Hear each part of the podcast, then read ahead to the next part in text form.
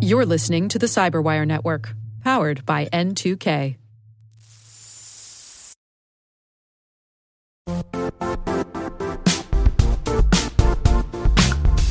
Don't struggle to align your organization's cybersecurity with business risk. Get the only solution that goes beyond reacting to threats with vulnerability and risk monitoring. You need the next evolution of MDR, and only Critical Start delivers it. Critical Start doesn't just monitor and respond to threats. They put you in control by detecting suspicious activities, quickly responding to contain threats, and identifying your most critical assets and protecting them against vulnerabilities and exposures. With continuous visibility, expert guidance, and measurable risk reduction, Critical Start has redefined what it means to manage cyber risk. Demonstrate provable security maturity to your leadership while positioning your program to achieve the greatest risk reduction per dollar spent. Stop fearing risk and start managing it with Critical Start. Visit criticalstart.com and request a demo today. That's criticalstart.com.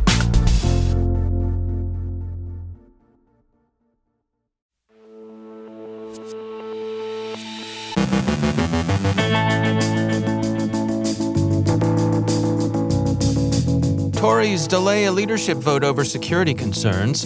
A summary of the cyber phases of the hybrid war. Cyber attacks affect three official sites in Taiwan. Malware designed to abuse trust. Gunter Ollmann of Devo is here to discuss how cyber criminals are winning the AI race. Renuka Nadkarni of Aryaka explains how enterprises can recession proof their security architecture. Plus, putting a price on your privacy.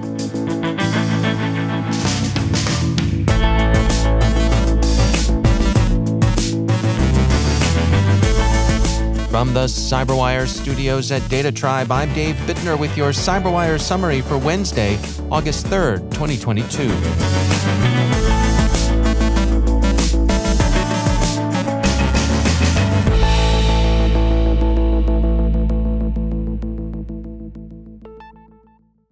GCHQ's National Cybersecurity Centre advised the UK's Conservative Party that its upcoming vote for a new leader could be vulnerable to interference, specifically manipulation, and the Tories have decided to postpone the vote of Prime Minister Boris Johnson's successor until the issues can be satisfactorily addressed. The Telegraph quotes the NCSC on its role in election security, stating, Defending UK democratic and electoral processes is a priority for the NCSC and we work closely with all parliamentary political parties, local authorities, and MPs to provide cybersecurity guidance and support. As you would expect from the UK's National Cybersecurity Authority, we provide advice to the Conservative Party on security considerations for online leadership voting. There was, the Telegraph reports, no specific threat from any state, but NCSC alerted the party to vulnerabilities in its plans for online balloting that could have interfered with credible voting. Paper ballots will be delivered to party members later this month. Nozomi Networks this morning published its OT IoT security report, and in that report details what it's observed during Russia's war against Ukraine, while others have expressed surprise at the relatively ineffectual character of Russian offensive cyber operations. Nozomi's report highlights the attacks that Russia is known to have carried out in cyberspace. It concludes that cyber operations have now clearly established themselves as a force multiplier, that is, a factor in combat power that gives a force greater capabilities than its unaided numbers would enable it to achieve in contemporary combat. The report draws three major lessons from the hybrid war. First, war increases cyber activity. Of the varying threat actors and motives, nation state advanced persistent threats are the most active during wartime. They are less financially motivated and more focused on cyber espionage, spying, and disrupting communications and other critical enemy systems. Some companies become incidental casualties of cyber war as a result of threat actors' attacks on their targets. Second, private companies are stakeholders in war in addition to military and government entities, private companies, especially critical infrastructure companies, are also prime targets during wartime. Companies should maintain a heightened security posture and cooperate with their governments to safeguard assets in the event of a war. And finally, wartime contingency and data security strategies are necessary. Ukrainians relocated their sensitive servers out of the country in case a physical attack was launched on their communications infrastructure. An attack on in country servers could prevent Ukrainians from organizing efforts with domestic troops and even allies, putting them at a disadvantage during war. Both sides have been active in cyberspace, but Russia has been responsible for the preponderance of offensive cyber action. Nozomi describes Russia's use of wiper malware as a distinctive and characteristic feature of its cyber operations. The effects of the attacks haven't been either massive or widespread, but that apparently isn't for want of trying. Yesterday, as the U.S. Speaker of the House, Representative Nancy Pelosi, a Democrat of California's 12th District, prepared for her visit to Taiwan, cyber attacks briefly took down at least three Republic of China websites. The New York Times reports the official website of Taiwan's presidential office was attacked around 5 p.m., according to a statement from the office, several hours before Ms. Pelosi's landing. The site's traffic shot up to 200 times that of a normal day leaving the website unable to display any content for 20 minutes. It resumed normal operation after the problems were fixed, according to the statement. Taiwan's foreign ministry website and the main portal website for Taiwan's government also experienced cyber attacks on Tuesday, according to Joanne Ou, spokeswoman for Taiwan's foreign ministry. Early Wednesday, the websites appear to have resumed operation, although Ms. Ou said they were still fixing the problems. The incidents were all distributed denial of service attacks, and Politico cites various experts who assesses them as patriotic hacktivism, not operations carried out directly by the Chinese government. The attacks were consistent with official Chinese expressions of strong and clear disapproval of the speaker's visit to Taipei and of vaguer threats of retaliation, but that's also consistent with patriotic hacktivism, as the SANS Internet Storm Center points out. The Washington Post dismisses the incidents as no big deal, saying that the attacks were probably not all they were cracked up to be, and that's about par for the patriotic hacktivist course. VirusTotal has released its report titled Deception at Scale How Malware Abuses Trust, which details abusive trust approaches threat actors use to spread malware, avoid defenses, or improve the success of social engineering. Researchers discovered that 10% of the top 1,000 Alexa domains have distributed suspicious samples, with 0.1% of legitimate hosts for apps having distributed malware. Researchers have also noted a continuous increase in malware that mimics legitimate applications, with Skype, Adobe Acrobat, and VLC as the top three. In terms of social engineering, 4,000 samples either executed or were packed with legitimate app installers. And finally, what is your personal data worth? Really, on the market. And of course, we mean the criminal market. What would your digital information fetch?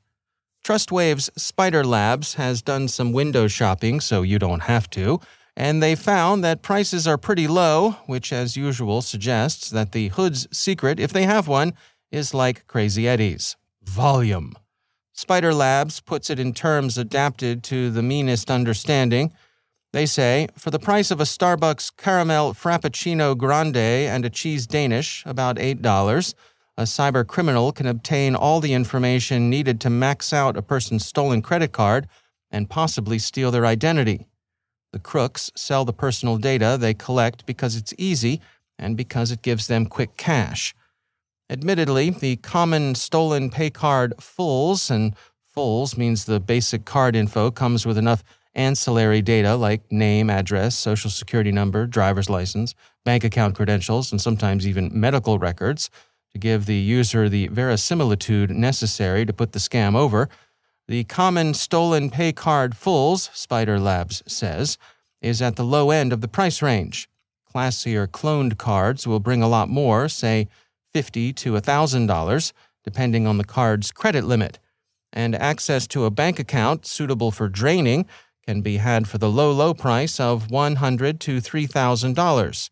and who could turn that down? It's like the boss is on vacation and they've all gone crazy in Wacky Ivan's nut house of criminal bargains. Some of the C2C offerings are clearly designed for the discriminating goons who are playing for bigger, high rolling stakes. Access to a virtual private network goes for $2,500, and Spider Labs found an ad for an entree into a corporate network priced at a cool 5 grand.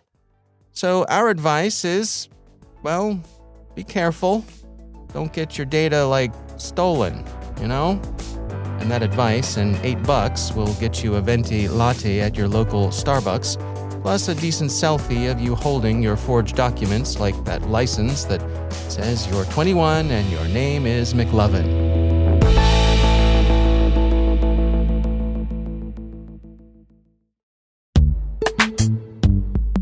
Every day, your IAM tech debt grows. Your multi generational services struggle to work together. Building an identity fabric can fix this. It makes all your identity tooling stronger and allows you to connect any app to any service you want to use with zero coding, zero maintenance, and zero app downtime. Strata's identity orchestration platform separates the identity logic from your applications so you can optimize existing IAM tools and manage them in a single control plane. Now, every vendor, standard, and architecture work together. In short, building your identity fabric means you can secure your non standard apps, keep your complex access policies, retire outdated IDPs, and modernize in record time. So build your fabric with Strata Identity and get rid of tech debt for good. Visit strata.io slash cyberwire, share your identity priorities, and receive a pair of AirPods Pro. Offer valid for organizations over 5,000 employees. Connect today at strata.io slash cyberwire.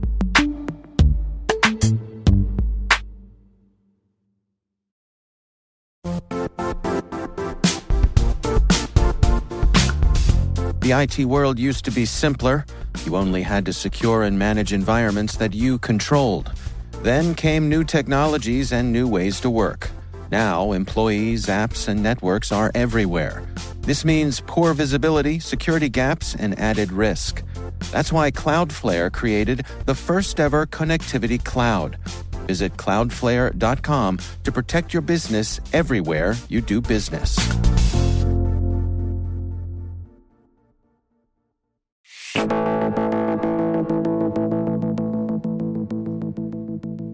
Just a few years ago, artificial intelligence and machine learning were the hottest buzzwords in cybersecurity, the must have features that no marketing team could resist bragging about. Thankfully, in the intervening years, things have settled down a bit, with the true utility of AI and ML unencumbered by so much marketing hype. Gunter Ollmann is Chief Security Officer of security firm Devo and he and his colleagues recently released research tracking the use of artificial intelligence by cyber criminals, and that for the moment, they may have the upper hand. AI uh, was certainly the, the buzzword. It was plastered everything. I think uh, this year, I, I, made the joke that uh, this year it's uh, X is the new NG in front of everything. there right? you go. Uh, but uh, but I, I, think there's been, you know, it, it's good that AI has sort of shifted out of the, the, the marketing pen uh, and into the hands of the coders uh, and the engineers, right? What we're seeing is that the AI actually genuinely being applied uh, into the security technologies that are making the hands of customers and SOC teams and you know security analysts uh, for the first time. And so, along with that, I suppose this is uh, falling into the hands of the bad folks as well. Unfortunately, yes, right. And uh, I, I see it in two ways. So, one is the bad guys are leveraging you know, smart code, smart you know, AI systems to understand their adversary and to uh, data mine their adversaries. And the other side is uh, attacking the AIs that uh, the good guys or their targets actually use to extract confidential and personal information out uh, and, you know, and maybe influence the AIs that are out there in a positive or negative manner, depending on what their what the adversary's goals are. And so, where do we find ourselves now in terms of this arms race? Is it is there any uh, clarity on on who might have the high ground here? Uh, Oh, I, I, think the, the key part there would be the adversaries have been leveraging public AI uh, and have been influencing many of the you know chatbots uh, and extracting data from that uh, external surface of AI. But I think the, the good guys are doing much better in uh, you know leveraging AI and you know, subsets of machine learning and you know, data lake analytics to better understand the threats and the attack surface, which has meant it's become a lot easier to identify, track, uh, and provide attribution to their adversaries. Yeah, one of the things that caught my eye in the research that you all shared was that a lot of organizations seem to be struggling when it comes to implementing AI. What were some of the findings there? I, I think it may tie back to your, your first question there and about you know the, the marketing pitch. You know, it was plastered on everyone. So I think expectations were very, very high, and that uh, AI was sort of seen as the silver bullet, uh, for for want of a better term, right? Mm-hmm. And you know, the reality is that you know, we're, you know, AI isn't going to displace the human today. Uh, you know, AI isn't the thing of uh, you know other movies. Uh, and where the technology is today is really you know using and harnessing AI to augment the human analyst uh, and to uh, increase the automation, you know, and the uh, speed up the workflows uh, of those those humans, you know, and the uh, the monitoring systems behind the scenes. Are there particular areas where organizations are, are finding AI to to really slot in and, and be an effective tool? I, I think the, the key parts that we're seeing here has really been in the security analytics space. The ability to finally, you know, make use of that data, uh, in particular, you know, logs and you know, uh, logs and events that have been collected you know, in streaming and over the years. You know, those terabytes or petabytes of data uh, to actually harness the value out of that. So what we're seeing is the use of AI is being used as that transition from storage of data as a compliance tick box uh, into into the ability to deliver a, you know, a return on investment for actually you know keeping hold of those logs, uh, and we're actually seeing them you know uh, identify new threats. But it does sort of change the paradigm of previously the analysts, the human analysts, were looking at that data and there'd be a lot of you know cheering and whooping when they found something in there. You know, it'd be the literally you know hunting for the needle in the haystack. Now, with the AI and the AI systems that they have involved in these processes, they're now finding haystacks of needles. Uh, and so they're moving into a new paradigm of how to manage haystacks of needles. they need to throw some AI at that problem, right? That's correct. You know, based on the information that you all have gathered here, what are your recommendations? What uh, what sort of take homes are there here? There are multiple ones. I, I think one of the key things really is in the classic sense of uh, security, it's better to not roll your own. Uh, there's, you know, hmm. there are, there's a lot of very smart people, you know, and there's a lot of uh, great research going on in the community. You know, so best harness that collective wisdom, you know, that collective uh, contributions to AI and machine learning systems uh, is, is one key part. The second part uh, in my mind really is that many and much of the advanced AI is actually embedded with inside the um, cloud services that security vendors are now providing, as opposed to the you know, the endpoint of the software that you're installing on premise. And, and I think one of the, the key parts is you know, becoming becoming more and more important. Really, is that uh, those vendors need to be able to explain in detail uh, to their purchasers and the operators how these systems actually genuinely work you know, and to provide real metrics of true positive, false positive, you know, and other operational considerations that help elevate the, the trust uh, of these AI systems. That's Gunter Ollmann from Devo.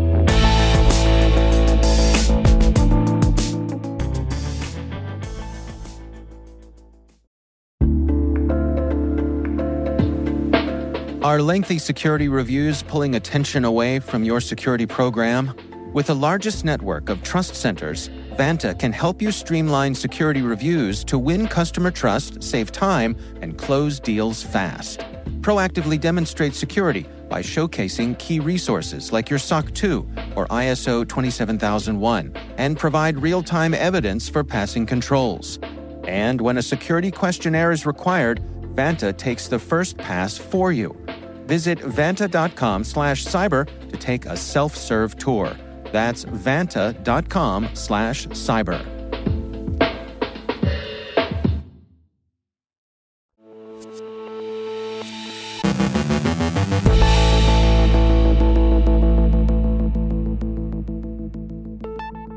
Economists may not all agree whether or not we are actually in or unavoidably headed toward a recession. But there's no question we are in the midst of serious inflation, with many organizations calling on managers to tighten their belts or do more with less. But of course, the cyber threats aren't slowing down. For insights on where we're headed, I checked in with Renuka Nadkarni, Chief Product Officer at cloud and SASE provider Aryaka. So what we are seeing is uh, there is uh, multiple factors uh, happening at the same time, and the macro trends, as we all know, um, have been changing dramatically. So the first and the foremost, uh, the umbrella that we talk about is uh, the whole concept of digital transformation. And what's happening is enterprises are going through this major shift in terms of digital transformation uh, because of the the factors like COVID and how how the way people do business, how the way consumers consume, you know, uh, different services, that's changing dramatically. So at a very high level, there is a existential need to change the way people do business by using technology, by enhancing uh, and advancing the, uh, you know, the technological aspects, the networking aspects that customers have. Within that, what we are seeing is um, there is a tremendous focus on um, agility, which is how do I do things faster. And what that means is the organizations are under tremendous stress to A, go through a massive change, but B, they also need to do it fast, agile, in a simple, convenient way. And among all these things, there is another big um, shift that's happening on the attacker or the security side of things where attackers are also now getting much more sophisticated. Um, the kinds of things that we saw back in the day, like advanced threats, uh, which were sort of reserved for privileged um, financial and federal customers, are now become commonplace. And attackers don't discriminate; they actually go after certain kinds of things that they they see a pattern. And basically, no matter which industry you are, no matter what the size of your business is, uh, they actually um, are equally susceptible and equally vulnerable to these new kinds of attacks and threats. So we are seeing a, a lot of changes in the in the macro trends on both sides. One is uh, the tremendous pressure our customers are under uh, to uh, make their business run, and on the other side, the attackers also getting more sophisticated. And in the midst of all of this, we are going through, as we all believe uh, some kind of a recession. Uh, the US inflation is at 8.5%. It's the highest over the last 40 years. And there is also tremendous pressure in the job market with shortage of skills. So you're trying to cope with all these moving parts, but you don't have actual um, you know, ability to hire people. A, because of the capital, but B, also a shortage of skill set. It's like a perfect storm. There's too many moving parts. Everything is coming together almost at the same time. And uh, taking us through this requires a lot of um, persistence and um, you know good technology that can help us through this process. Yeah, I mean, you know, we hear this phrase that you know we're going to have to do more with less, and and I think uh, more organizations are hearing that right right now. As you as you say, belts are tightening. You know, money, the flow of money is perhaps slowing down. What sort of things do you think can ease some of the pressure that organizations are feeling? So, as I was mentioning, there is two very big trends: uh, the security attacks. They are becoming so prevalent. There is tremendous pressure on the organizations. This is a boardroom conversation where uh, security is paramount. If there is a breach or a ransomware, it, it takes a big toll on the business. So it's absolutely something you know uh, our customers are feeling pressure while there is a need to tighten the belt, there is also this tremendous pressure to get better at what we do, get get digital transformation done, get it done in a secure way. So, so the challenge there is how do you survive in those both um, opposite sort of requirements, and how do you uh, how do you address those? And what we see is that when when people think about this, the first instinct is to buy new security products, try to you know get them work and run. But clearly, one of the things where we we see our customers base uh, tell us as a challenge is even if you buy the best security product, unless you can enforce it consistently and ubiquitously, it's actually ineffective. So there is this race going on, which is which security product should I uh, implement in my network? And it has caused tremendous confusion because of the fragmented solutions that are out there. So it's not just the, the matter of like, I need, I already know I need to secure, but now I don't even know where to begin because the whole offerings are fragmented, which by themselves introduce new attack surfaces. It has, it has sort of two phase effect. One is, A, I need to choose what kinds of security to put uh, where for it to be effective.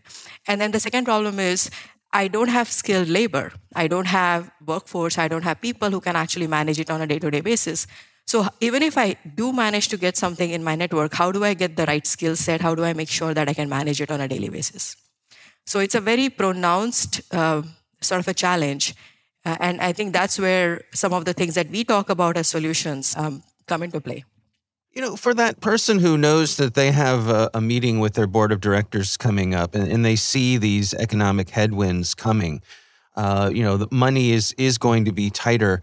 What are your recommendations? What, how, how do they go about prioritizing the, the decisions that they make? First and foremost is um, looking at any solution that we're talking about holistically. I think that's the most important thing that you need to consider. And what I mean by that, it's not a one time installation. It's not like set and forget because security is something that you need to constantly uh, watch, monitor, and, um, and, and that, is, that is really important. So at Aryaka, we are actually a big fan of integrated networking and security, as we call it.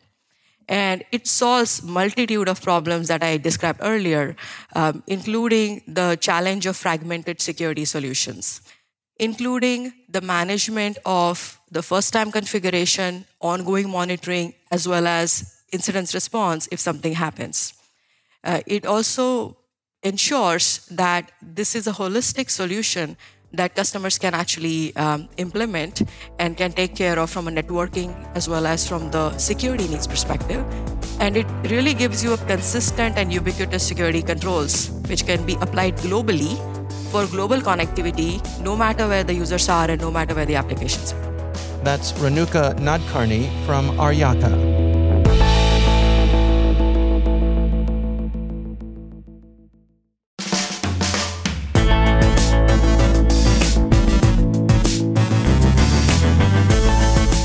And that's the Cyberwire.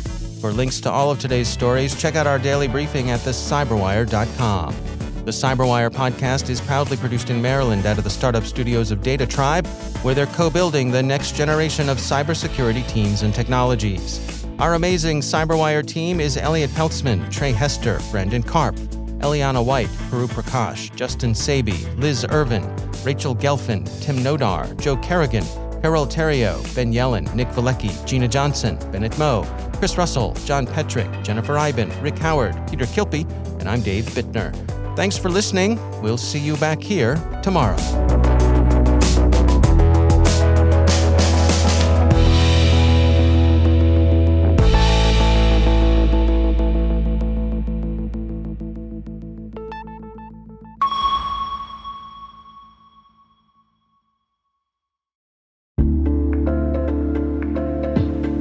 Hey, listeners.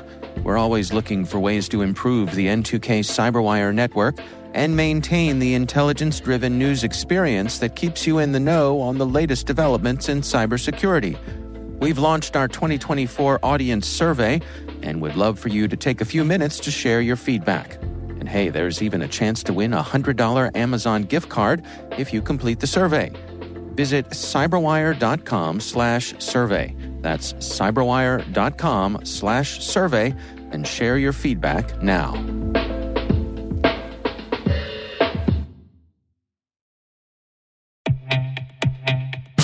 And now, a word from our sponsor, SpyCloud, the leader in operationalizing cybercrime analytics. Traditional threat intelligence is a thing of the past. Cyber criminals are stealing vast amounts of credentials, session cookies, and financial data every day, and it's hard to keep up. SpyCloud is the trusted partner businesses turn to to fully understand their darknet exposure risk and neutralize threats before it's too late. SpyCloud alerts your organization as soon as an employee or customer's data appears on the dark net, so you can act faster than bad actors to prevent cyber attacks like ransomware, session hijacking, account takeover, and online fraud. With insights from the industry's largest repository of recaptured data, protect the digital identities and systems most important to your business. Get your free corporate darknet exposure report at spycloud.com/cyberwire and see what information criminals have in their hands today. That's spycloud.com/cyberwire.